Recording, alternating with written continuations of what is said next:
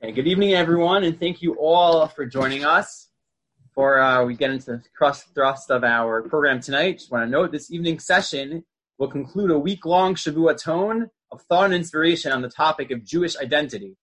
And all of our sessions have been dedicated by Esther and Craig Gutman in memory of Shimon Berglass, Shimon Aryeh and Chaim Berglass, as well as by Alan and Risa Litwack in memory of Mo and Rose Litwack, Zichronam Bracha, Moshe ben Yakim and Rachel bat Meir Halevi, Zichronam Livracha.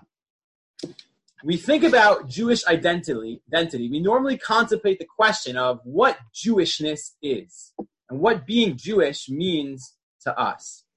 However, while we identify as Jews, it's important to acknowledge that there are other elements to the way we see ourselves, including our unique family backgrounds, our ethnicity, and the unique traditions that come along with them. Over the past few weeks, we have read about Avraham Avinu. In Bereshit, Perek Yedzayim um, Pasuk Hey, Hashem changed Avram's name to Avraham because Av Hamon Goyim Nitaticha to reflect the notion that Hashem had appointed Avraham as a father of a multitude of nations. Based on this notion, the Rambam writes in a letter that all Jews, regardless of their ethnicity, whether they were born Jewish or not, are equally children of Avraham Avinu. We are all his spiritual descendants. And we all take on his mission of inspiring all the nations of the world to call out B'Shem Hashem in the name of God, each in their own unique voice. Tonight, we have the opportunity to hear the three voices of members of the Jewish community who have unique ethnic backgrounds and unique stories to share. Our hope in conducting this, this discussion with them is that as a community, we learn from their experiences and, and gain insight into how we can be more welcoming and inclusive to all children of Abraham Avinu.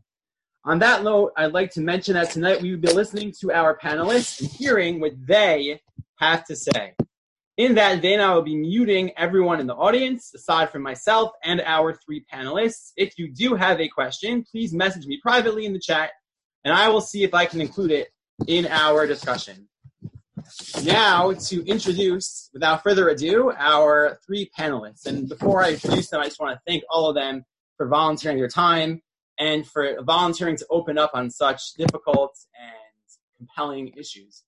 Firstly, I'll introduce Rabbi Dr. Ezra Frazer, who uh, hopefully you can see.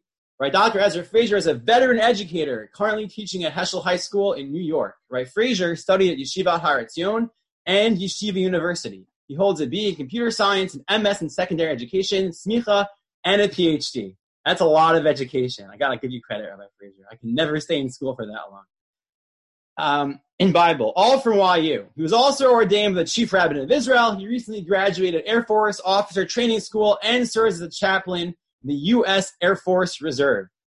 A man of all trades. By Frazer's ancestors include Moroccan and Eastern European Jews, as well as African Americans and Native Americans, a lifelong resident of Teaneck, New Jersey. He lives there with his wife and three daughters. So that is Rabbi Fraser, and we're looking forward to hearing from you. Additionally, we have the privilege of hearing from Yejide Omotoso. Yejide is a university student at York studying political science. Yejide lives here in Toronto and is a member of the Shaarei Shomayim community. Yejide was born in Edmonton and is proud of her Trini Nigerian heritage. And finally, we have Yitzchak Ben Kohelet, also a member of our community. Yitzchak Ben Kohelet grew up in Toronto in a non-religious yet very open household. After a period of searching, Yitzchak decided to learn more about Judaism and became observant. In his desire to contribute to society, Yitzchak decided to dedicate his life towards social services. He currently lives in Toronto, works as a coordinator for a food bank, and is pursuing a degree in social work. Yitzchak hopes to specialize in trauma counseling. Yitzchak's father's family originates from East Africa on the Horn of Africa, mainly from a county called, and I apologize if I mispronounce this, Djibouti. Was that good, Yitzhak? Hope so. Anyways, again, thank you all so much for your participation. It's certainly not an easy thing to open up about one's personal experiences, and we are all very appreciative that you have agreed to do so and you have taken your time to do so. So, now that we have introduced our wonderful panelists, I'm going to begin our series of questions. Um, and I hope to give each panelist five minutes to respond to each question.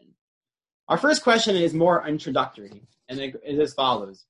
Can you please tell us about your experience in the Jewish community and how your ethnicity specifically affected that experience? And we'll begin with Rabbi Frazer. Thank you very much, Rabbi Bergman. It really is a pleasure to be here. I visited Canada a couple of times in Montreal as well as the West Coast in Vancouver. I've never been to Toronto in person, but at least now I get to visit Toronto on Zoom. Uh, my background, in many ways, is what you'd consider a typical modern Orthodox background. I grew up in Teaneck, where I still live today. Went to, you know, modern Orthodox day schools for elementary school and high school.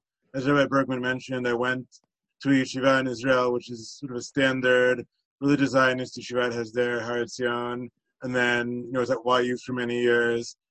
And you can tell just from seeing me, in terms of my own skin color, I don't particularly stand out either.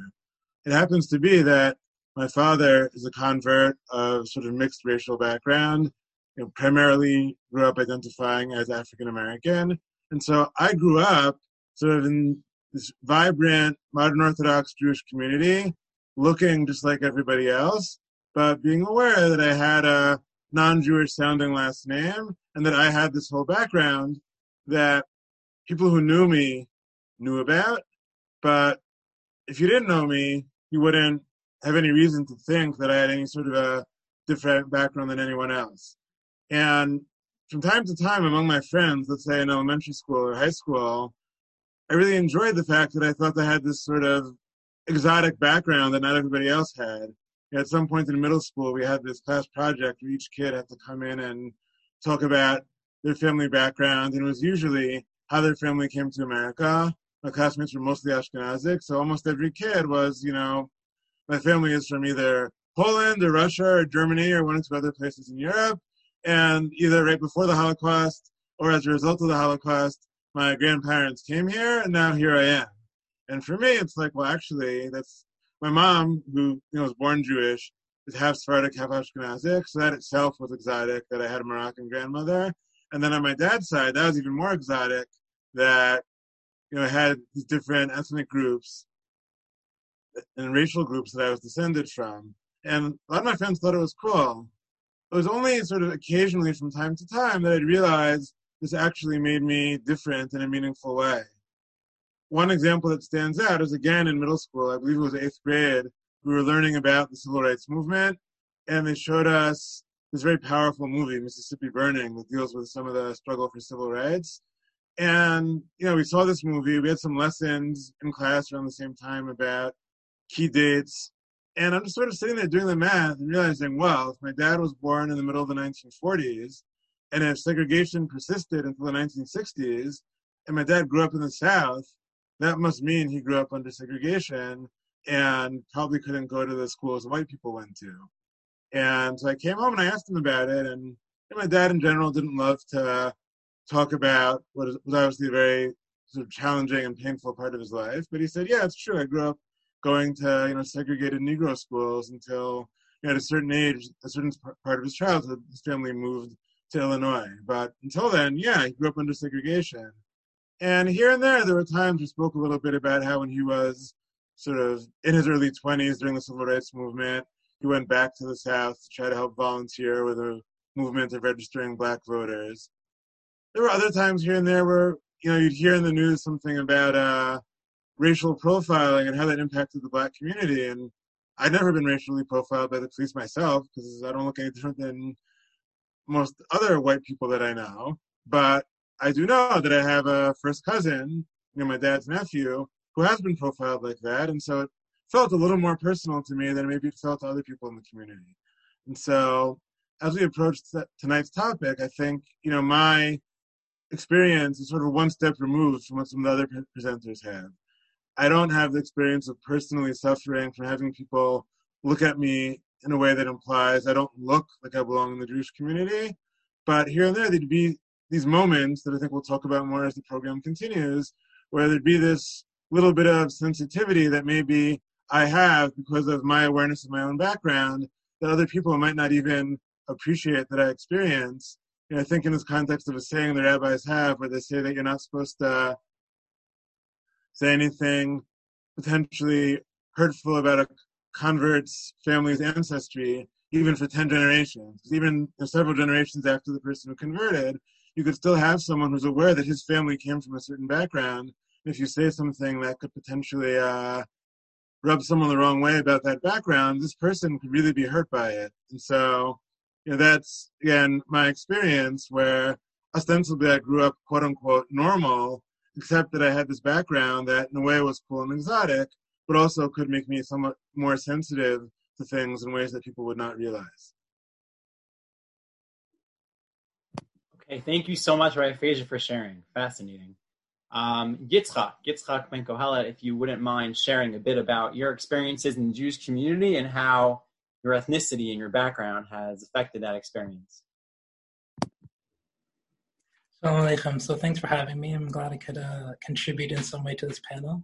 Um, so, like Rabbi Bergman said in my introduction, um, I'm from Toronto. Um, my father's from East Africa.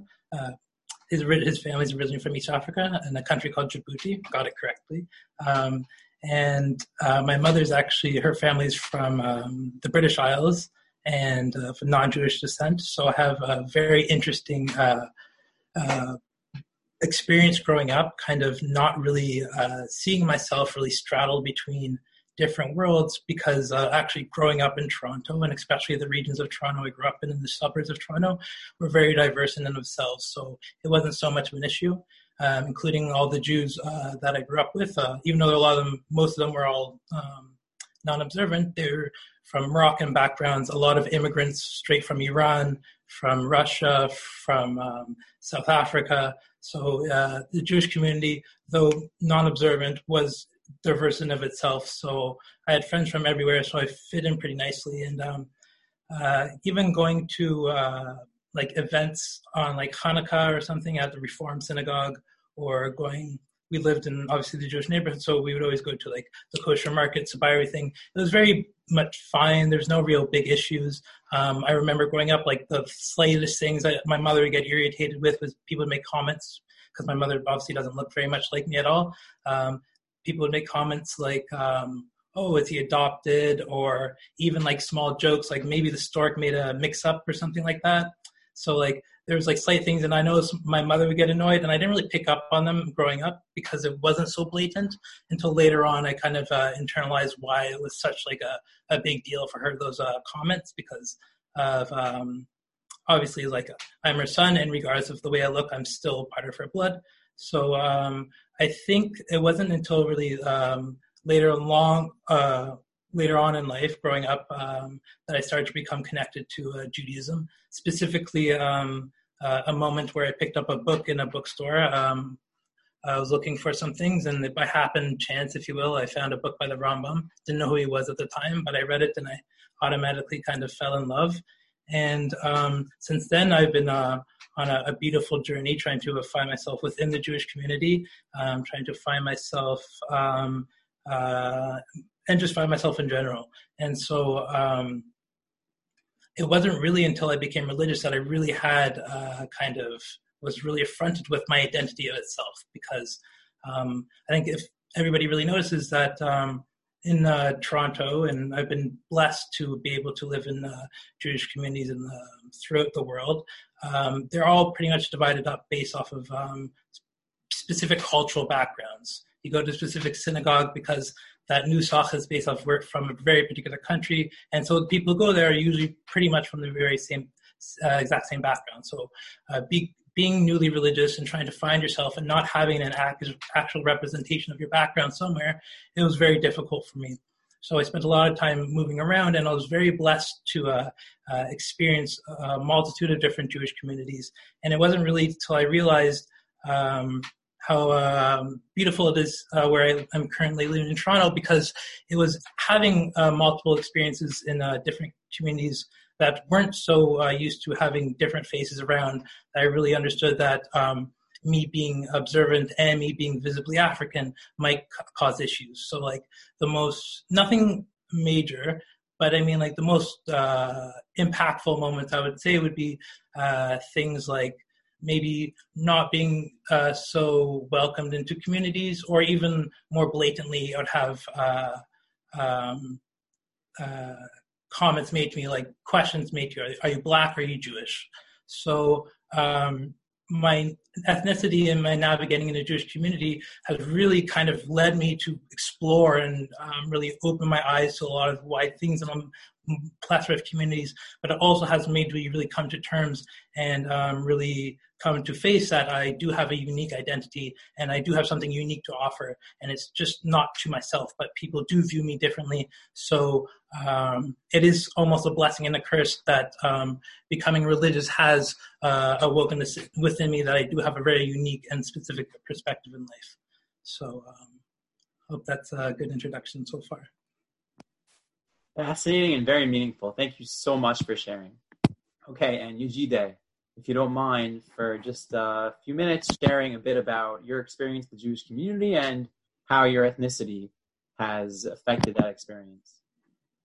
Okay, yeah. So um, I'm Yejide, and I'm a university student from Alberta, and I actually just moved to Toronto this year. So I'm pretty new to the Jewish community in Toronto, and like a lot of the experiences I have to share are from Alberta, but there are also um, many things that happen here. And I'm also part of the, I've been part of the conservative and Orthodox communities. Um,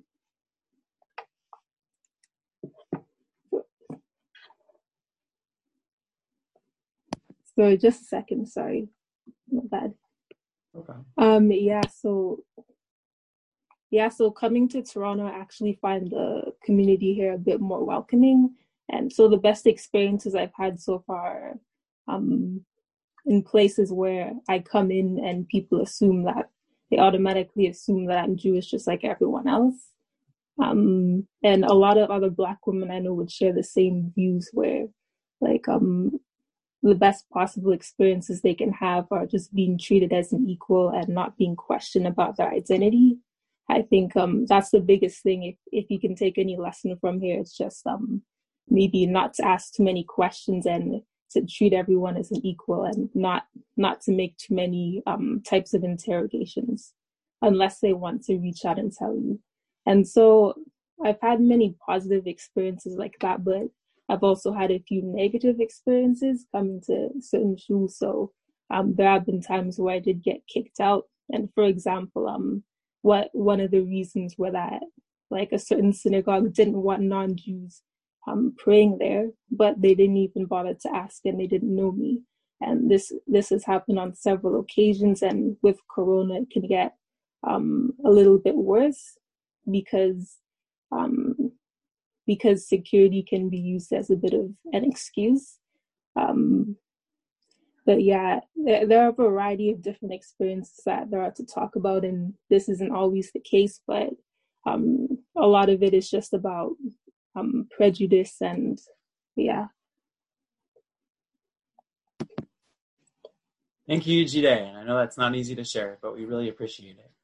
Um, on that note, um, for our next question, um, so we're looking to grow here, looking to improve, we're looking to make things better and, and learn how we can do that. And the Torah warns uh, I'm going to mention a positive commandment that we have and a negative one. On the one hand, we have an, a commandment of ahavata ger, a commandment to love. Ger can be translated as convert, but can also be translated as a stranger. And although there is a mitzvah to love all people and all Jews, the Torah specifically commands us to show an extra degree of love toward people we may not know and who may look different. And similarly, there is a prohibition against ona'at devarim, a prohibition against verbally using our words to hurt people's feelings and make them feel uncomfortable. So, on that note, I know you've spoken to these experiences already, but my two questions, which go together, are number one, um, what challenges have you or your friends and family encountered when visiting new communities, and how can we fulfill this notion of loving a stranger better? And similarly, what phrases or conversations have you had that have rubbed you the wrong way or made you feel uncomfortable or hurt your feelings? And what types of words and, and can we be more careful about not sharing when we speak to people who may look different? And we'll start with Yejide um, first. Yejide, if you don't mind speaking to those two questions. Yeah, so to answer your first question about um, certain comments that people can make, like you'll have a wide range of comments that may be a bit inappropriate. So you can have something from go back to your country, you don't belong in the synagogue, get out, and things as small as, you know, is your mother Jewish? Uh, where are you from? It just gets a bit annoying. But I think the most important thing is that if someone is witnessing something like that happen, they should speak out and say something because it can really push people away. And I do know many Black women because of um, those small comments that they get on a day-to-day basis. They they have told me that they don't want to come back to shul, which is really unfortunate. And because diversity and multiculturalism is always a good thing, and it could all can always help um, other people um, be more accepted at shul. Um, another thing I'd like to bring up is uh, the, the presence of security in synagogues. So when visit when when a newcomer visits a new synagogue, it can actually be a bit stressful because of the security presence there. And it's ironic because security exists to make people feel safe. However, a lot of people of color and people who may look a bit deviant than what we normally see um, actually feel more unsafe because of the security there. It means that every time you visit a new temple, you you will get interrogated. If you have a big, you're likely to have your big searched. Um, they will ask inappropriate questions. And so I think that one of the ways we can um, make certain places more welcoming is to maybe train staff in security not to see um, people of color as a threat, but um, to use the same protocols as you do with um, any other stranger that might be coming in, even if they blend in with the group. And this isn't just something that's happened after COVID, it's been happening um, for quite a while, especially with the current political climate, it becomes necessary. But um, I think it's also important to be um, a bit more conscious of the way the way you deal with people and make sure that you're treating everyone equally who's coming in. So yeah, that's um, my piece of advice. Um, thank you so much for sharing, Yejide. Um, I just want to point out that I think something Yejide has said is that there are certain things that people might say totally innocently without recognizing that they're offensive and or security personnel might be trying to do their job and it, without even realizing it they're, they're being insensitive and they're saying things that make people feel very uncomfortable. And i think that's something that we have to keep in mind. So thank you so much for sharing. Um, i'd like to turn to yitzhak next. Yitzhak again if you don't mind sharing number one how we can be more welcoming and making sure that everyone who comes into our communities feels loved and welcomed even if they look different and also what types of phrases and conversations should we avoid um, to avoid making people feel uncomfortable.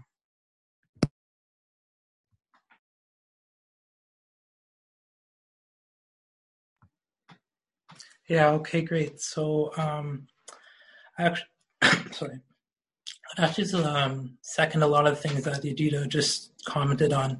Um, I think just to follow up quickly, I mean, the commenting on um, uh, even security, even just um, kind of this idea of being wary of outsiders. I have many times I've um, actually instructed um, friends of mine who are Jewish, but are of much darker complexion with longer beards um, and um, aren't so observant. So when they put on a kippah, it might look a bit, a little bit different to outsiders. I've actually instructed them to wait for me to um, actually invite them in because I know there might be some issues. And even I've actually had um, uh, female relatives that actually, when they came into the synagogue um, to come to the uh, kiddush uh, later on, they've actually been instructed to go to the back because they were they were assumed to be um, staff, wait staff.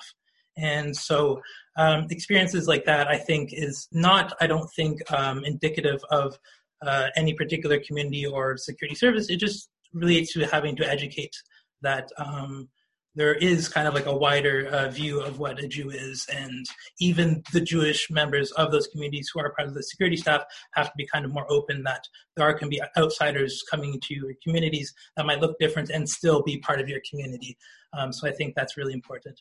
But um, I think from personal experience, um, I think like I commented on my introduction, the like kind of the most harshest um, um, uh, issues I've had and the most standoff issues I've had have been um, thankfully outside of this community and outside of this country of Canada, um, mainly in comments, something as, like I said, as harsh as people asking me kind of innocently enough, but it's still very much hurtful. Like, are you black? Are you Jewish? Or they'll ask me, are, how are you religious or why are you religious without any pre notion of like, hey, welcome to our community. What's your name? You're new here. Um, so even if it's like simple questions where uh, somebody's innocently enough wanting to ask like um, hey you look different. Um, i want to get to know you better. The best way to go about it might not be being like hey where are you from?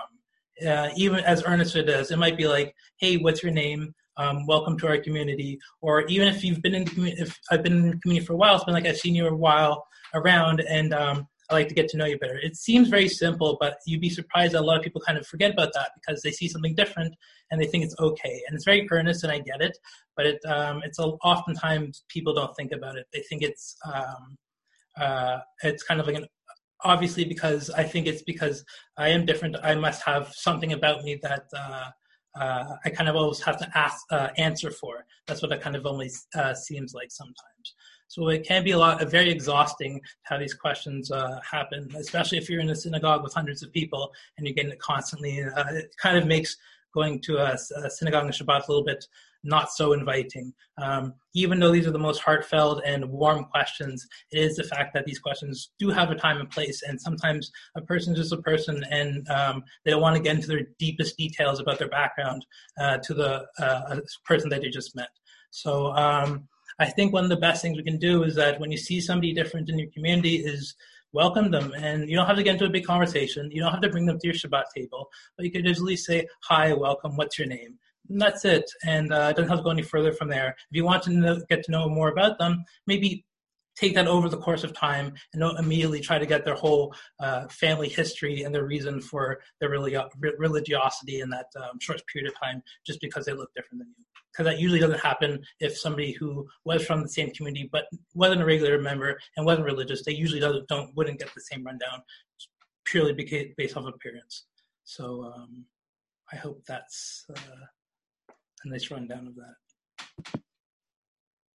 Thank you. That was very meaningful. And I think um, sort of this notion that sometimes the smallest things make a huge difference. Sometimes simply saying, Hi, how are you? Nice to meet you. Shabbat Shalom. Without asking anything else, just saying hi is come goes a really, really long way. So thank you for sharing. And finally, um, for this question, I want to turn to Rabbi Frazer.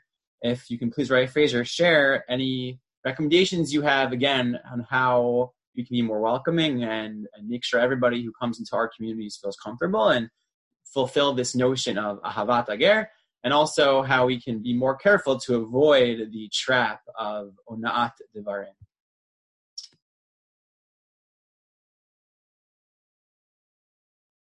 Okay, thank you very much. So, like I mentioned before, I feel a little bit one step removed from what was described by the other panelists.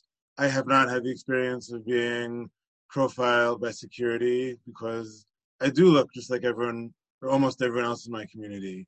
But from time to time, there'd be these moments where, despite being one step removed, someone would say something or ask something about my background in a way that implied something that maybe they did not mean in a in sort of nasty or offensive way, but if you think about how it would sound to me, that's how it's going to sound.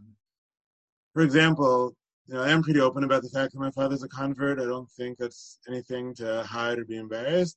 So sometimes if it comes up in conversation with someone who does not know me particularly well, they'll say, "Oh, well, when did he convert? Before or after he met your mom?" And the implication is, if he converted after he met your mom, then he probably only converted to marry her and so he's probably not a very sincere convert. It happens to be he converted long before he met her. He's pretty committed to his Judaism. He's completed multiple Daf Yomi cycles. But just hearing someone say that, realizing the implication is that every convert is suspected of potentially not converting sincerely. And so even if, in fact, like my dad meets the cut of being sincere, but the default assumption is that converts are not sincere, you know, it always rubbed me the wrong way. In a way, I felt bad for people who say it because I feel like part of the implication is they think so little of their own Jewish observance, they can't imagine why anybody would want to convert except to marry someone. And it's too bad they think that. But it's also hurtful that people who often have, you know, made unbelievable changes in their lives as adults to embrace the lifestyle of Torah and mitzvah are constantly being questioned for like why they did that. Here and there, other comments have been made that were totally innocent, but could still be a little bit hurtful. When I was in first grade, my first grade teacher had us make Rosh Hashanah cards for our grandmothers. So I raised my hand and say, well, what happens if your grandmother's not Jewish? So the first grade teacher assumes what I mean is my grandmother's not Orthodox and says, you know, it's a terrible thing to say. We're all Jews. And like, she was trying to teach me to be open minded towards non observant Jews, but it never dawned on her that my grandmother just isn't Jewish. And I just wanted to know, like, what type of a card should I make if my grandmother's not Jewish? So, you know, she said to the principal afterwards, apparently, I just wanted to make sure I said the right thing. I assume his grandmother's a non observant Jew, right? And the principal's like, no, his grandmother's not Jewish. And so I think she felt bad afterwards. But, you know, I think there's a lesson there that you don't assume just because someone has the same physical appearance as you that they can't have a different background than you here and there, you know, I'd hear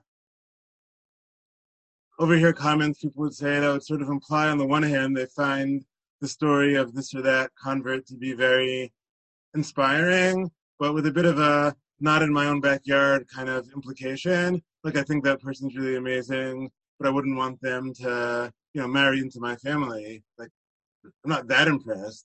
Or, you know, I still don't think they're exactly just like the rest of us after they converted. And I think the hardest part, which I don't want to imply this happens all the time, it doesn't, but when it happens, it's something I can find very upsetting, is you know the small number of people within our community, and I, hope it's a small number, who are comfortable saying outright racist things, but would know to never say them in front of someone who looks black because like, you wouldn't do that. Well, because I don't look that way, so people like that will have no filter around me. And so here and there, hearing people, you know, make comments, even use a word like, you know, Schwartz that I think we should expunge from our vocabulary. And whoever's saying it won't even realize why that would rub me the wrong way because they don't know my background and they can't tell from looking at me. And so, you know, I don't think racist comments should be made, even if there is no one in the room with an African American or black background, but you shouldn't also assume there's no one like that in the room just because no one looks that way to you. On the positive side, to conclude, I will say, you know, along with that unfortunate reality that sometimes we do find people within our community making racist comments, the first Jews my father met, in many cases, were Jews whom he met through his civil rights activities, you know, Jews who were involved in the civil rights movement. And so and ever since he you know, did convert and join the Jewish community in Teaneck, he's been very much embraced by our shul. You know, he loves the community and people there love him. And so, you know, I think what I mentioned a second ago is something we have to be concerned about, but I don't mean to imply that that characterizes our community. I think most people in our community really are wonderful people who want to be welcoming to people of all types and backgrounds. Thank you so much for sharing. Um, very appreciative of everything that all of you are sharing. And I think you've already provided a lot to think about in terms of how we can improve the way that we interact with others. Um, so our next question I'd like to ask is a toughie. Um, and but I think it's important as a faith community to consider how we should think of our own faith and our own teachings and how they may affect others. So the question is as follows There are certain verses from Tanakh and statements by the sages, by Chazal, that can be understood as insensitive to people of color. I'm not going to give any examples of those, um, I don't think it's the context for that, but let's say that there, there are some that could be understood that way. Um, how would you respond to those Jewish sources? How, what do you feel like when you hear something like that? Um, what what would you suggest that people who are discussing such sources or psukim or statements from the rabbis, how would you suggest they approach those statements? And for this one, I'd like to begin from Yitzchak.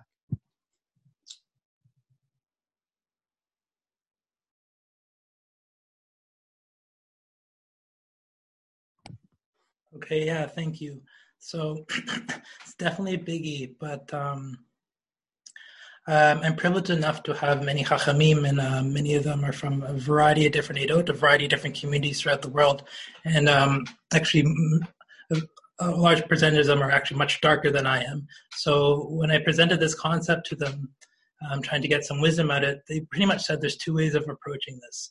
Um, you can either there's two rational ways of approaching it at least you can either compartmentalize it and say you know the hachamim they were living in their era and they had their views of their era and that's just the way things were back then and we just kind of leave it like that and we just kind of move along. And that's perfectly fine and it's legit and it's perfectly uh, a rational way of viewing things.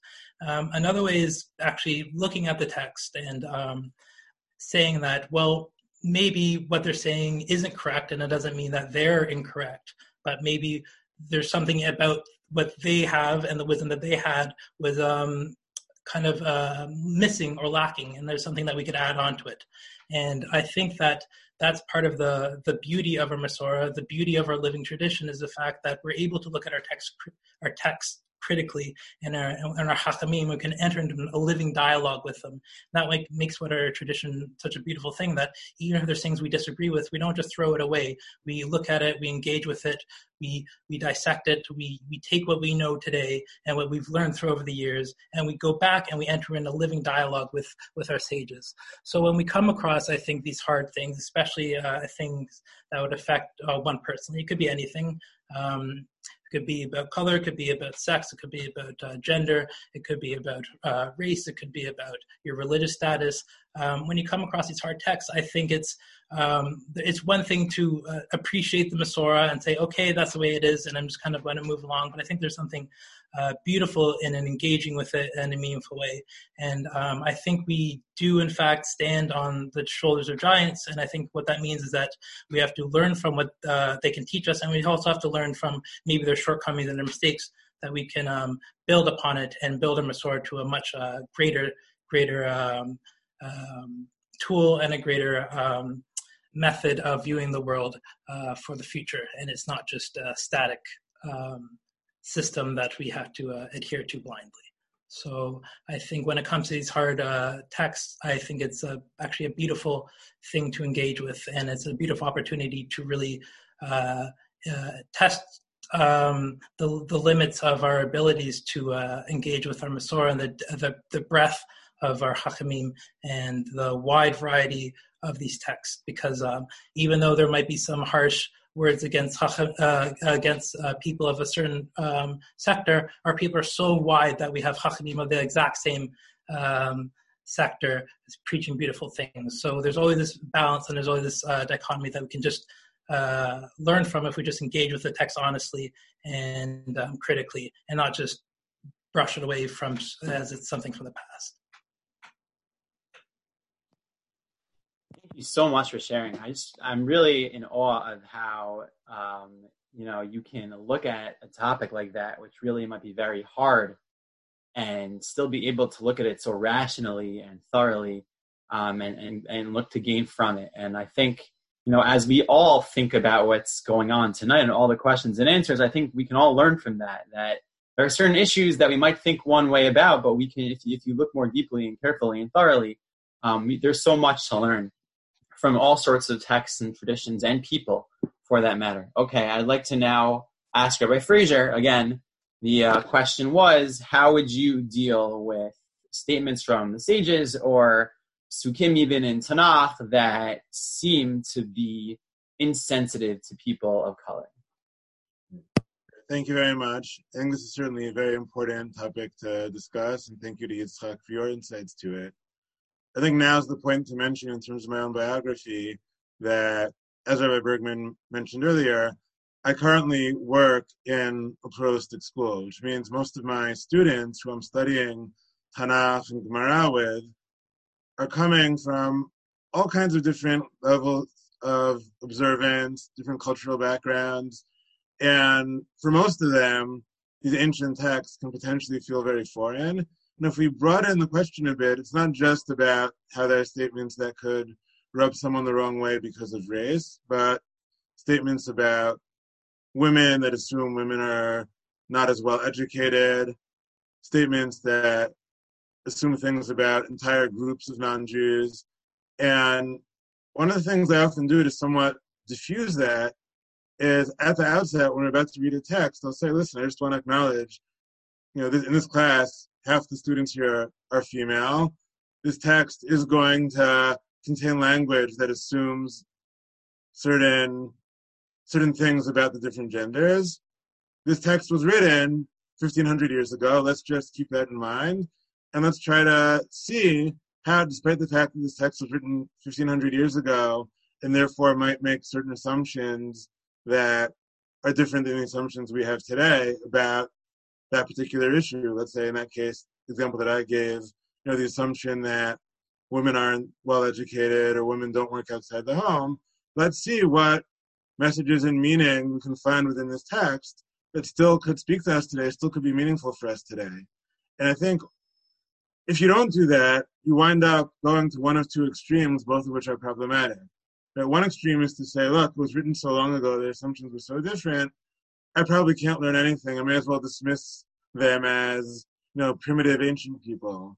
And I think if we do that, we lose out on so much wisdom. I think we'd be fooling ourselves to think that the only people we can ever learn anything from are people who live in a society just like ours with the same exact cultural assumptions as you know 21st century western countries and then anyone who lived before a few decades ago or is alive today but in other parts of the world would have nothing to offer us and so i think that would be a terrible mistake i also think it would be a mistake to say well look we're religious pious jews these holy holy rabbis said X, Y, and Z, and so therefore it must be like a literal absolute truth that's true in all times and places.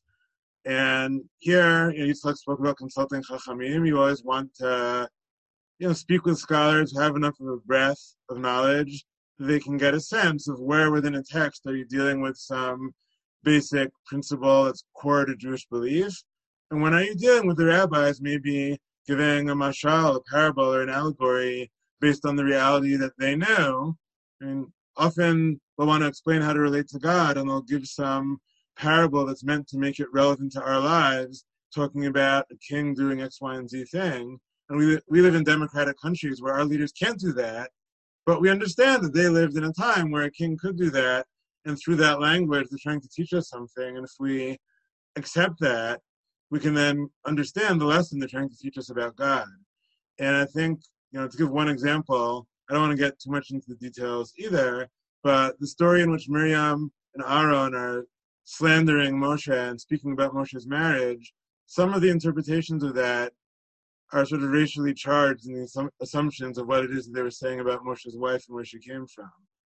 The overall message of that story is all about the importance of not slandering other people and purity of speech. So obviously the rabbis who are writing these commentaries to teach us that lesson would never deliberately engage in hurtful speech in the very text in which they're trying to teach us why you should not engage in hurtful speech. And so clearly they said what they said because in their time and place it wasn't perceived as being offensive in the same way. And so when we go about this, I think we'd be losing out if we just said, "Oh, we're gonna, you know, censor Rashi or censor the Talmud and like cut those pieces out." But when we read them, I think it is important to acknowledge how they can sound. You know, when I was in yeshiva, and I'm sure the other rabbis here can relate to this, you're reading whatever page of Talmud you're reading. You don't even think about what it would sound like to someone outside of your yeshiva setting to hear the case you're discussing. It might be a case involving something being, you know, done to a slave, and the fact that in that piece of Talmud it's assumed that slavery is a part of life. It might be some other thing like that. Just be aware if you're in a broader community setting that there may be someone to whom that particular line about the ethnic or racial origin of Moshe's wife could sound hurtful, and to acknowledge that. You can still study the text, but acknowledge how that might sound to someone and say we have to keep in mind, like, the rabbis who wrote this lived, depending which commentary, you know, 500 years ago, 1500 years ago, and we're still going to understand what they're trying to teach us. That doesn't mean that we should repeat that same comment verbatim in our own speech today and pretend that we're being wonderful, kind-hearted people emulating the rabbis when if they were around today, they probably wouldn't have phrased it in that way. Thank you very much. That was very astute and scholarly. And I think sort of what you're speaking to and like speaking to also is this notion that of gaining from ancient texts and ancient traditions is part of who we are. And I think that's sort of what we're doing now, you know, just sort of building on our perspective on on on these issues.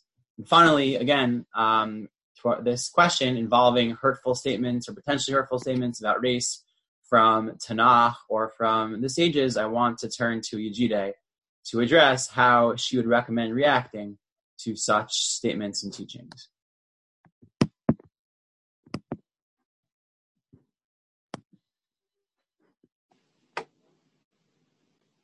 Okay, well, I think a lot of um, the important things were covered here, but I I think the main point is that we should always um address something when it's there and not just skim over it and ignore it and gloss over the issue because if you address it then you're making sure that your students aren't feeling alienated and that people of color want to return to your class.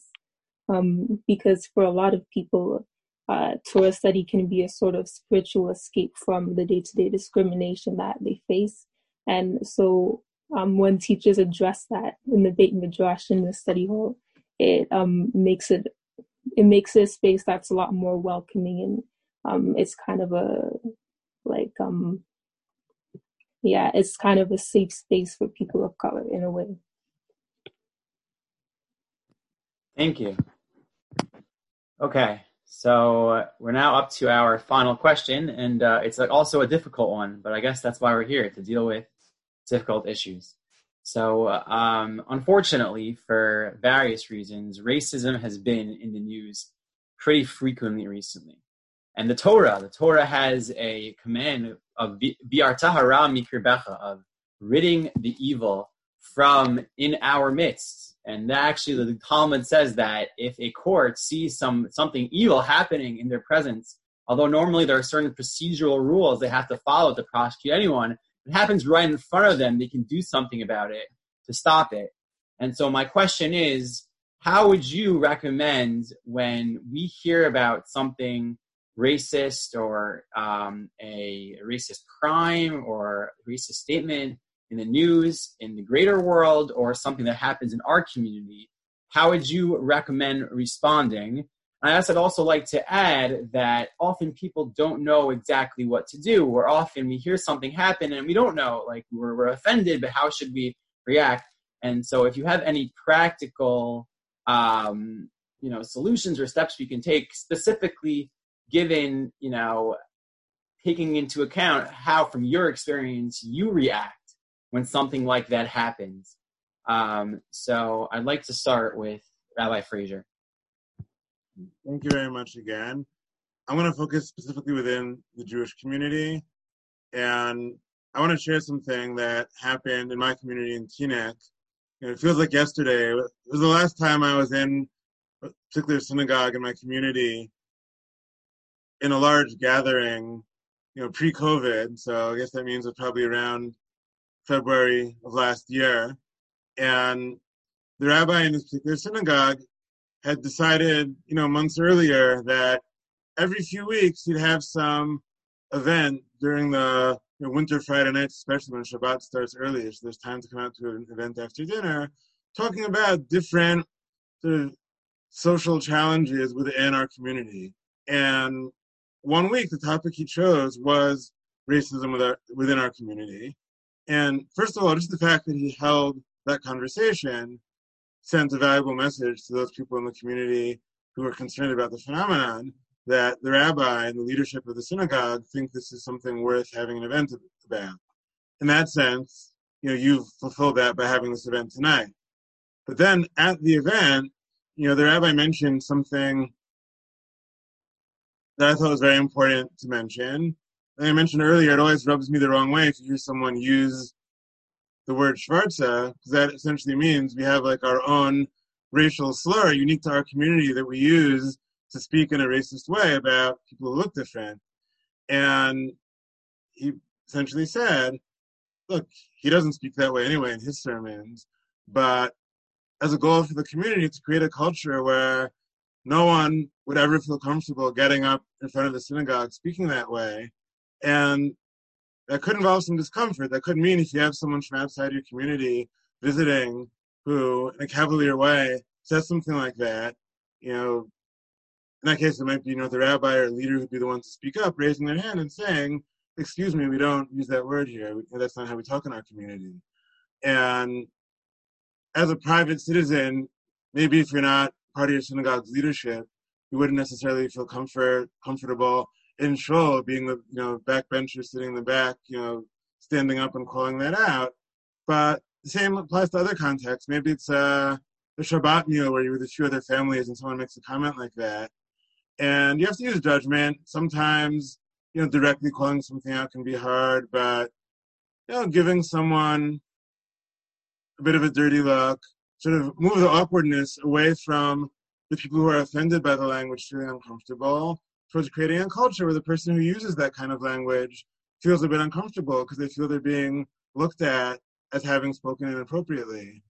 And just sort of shifting our culture in that direction a little bit more where people just don't feel it's okay to use language that could be seen as racially insensitive within our community because people know that our community doesn't tolerate that.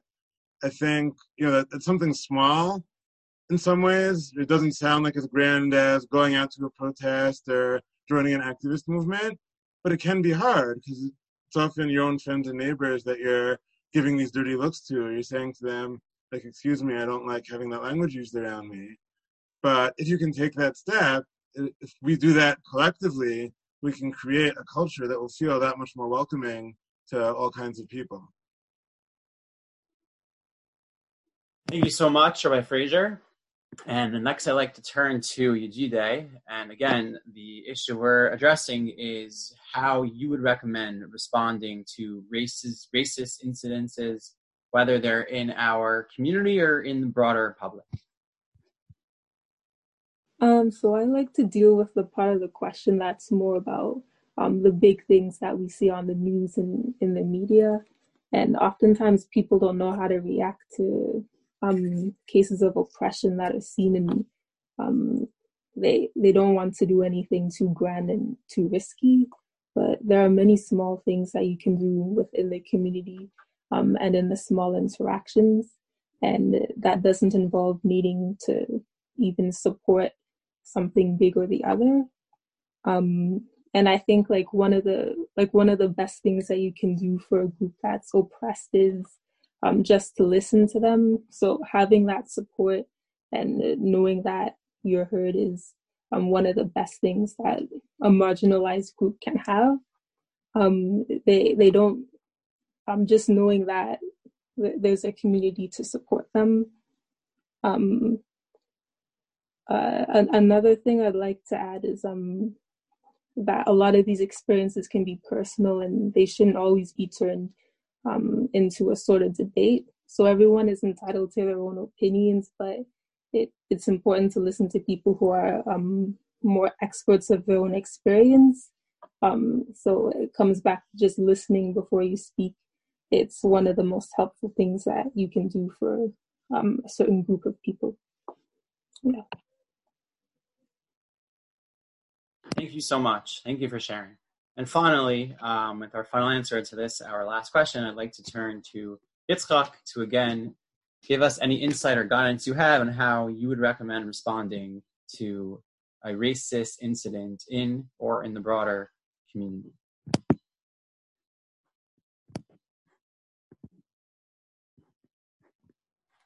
Wow, so those are some beautiful answers, Baruch Hashem.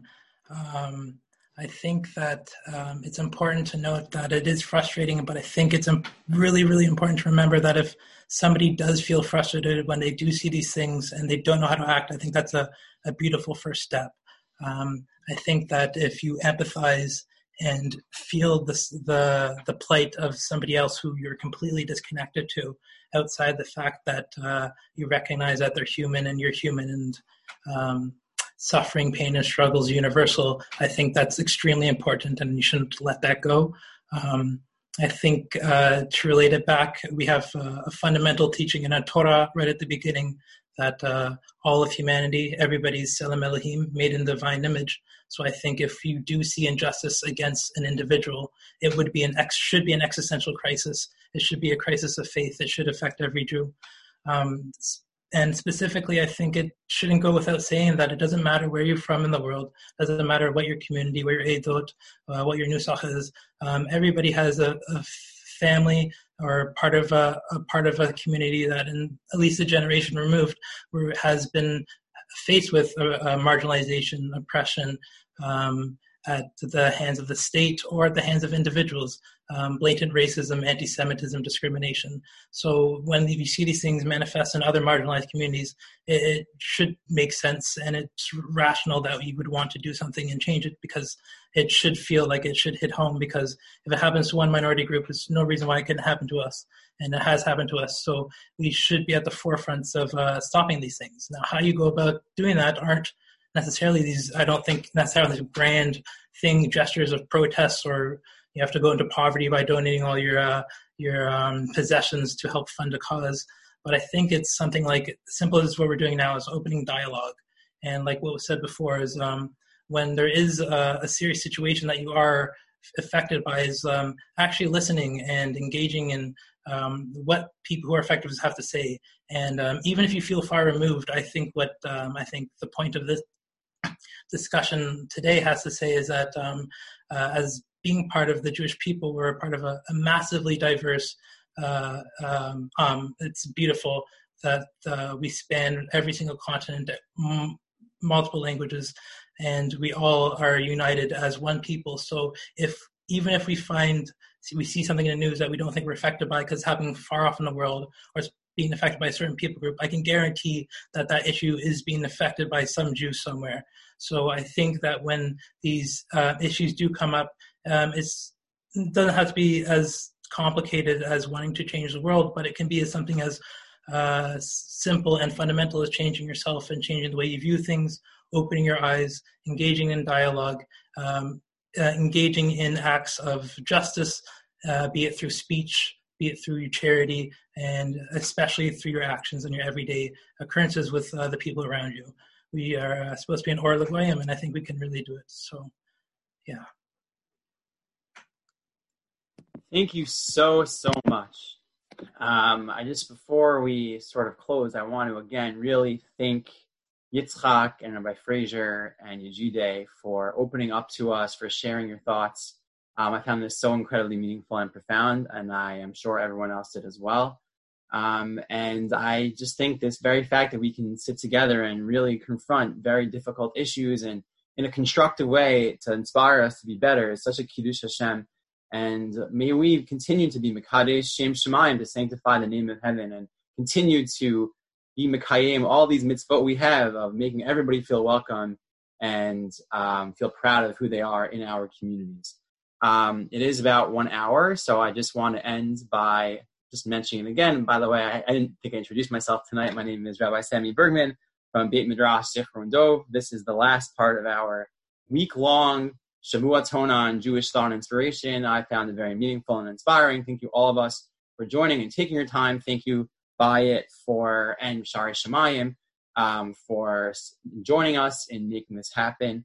Um, and thank you all so much for joining. Um, it is it is about nine o'clock. Um, if the panelists are willing to, and and people have a question or two, you can put it chat to me, and and um, I guess we could see if anybody wants to address it.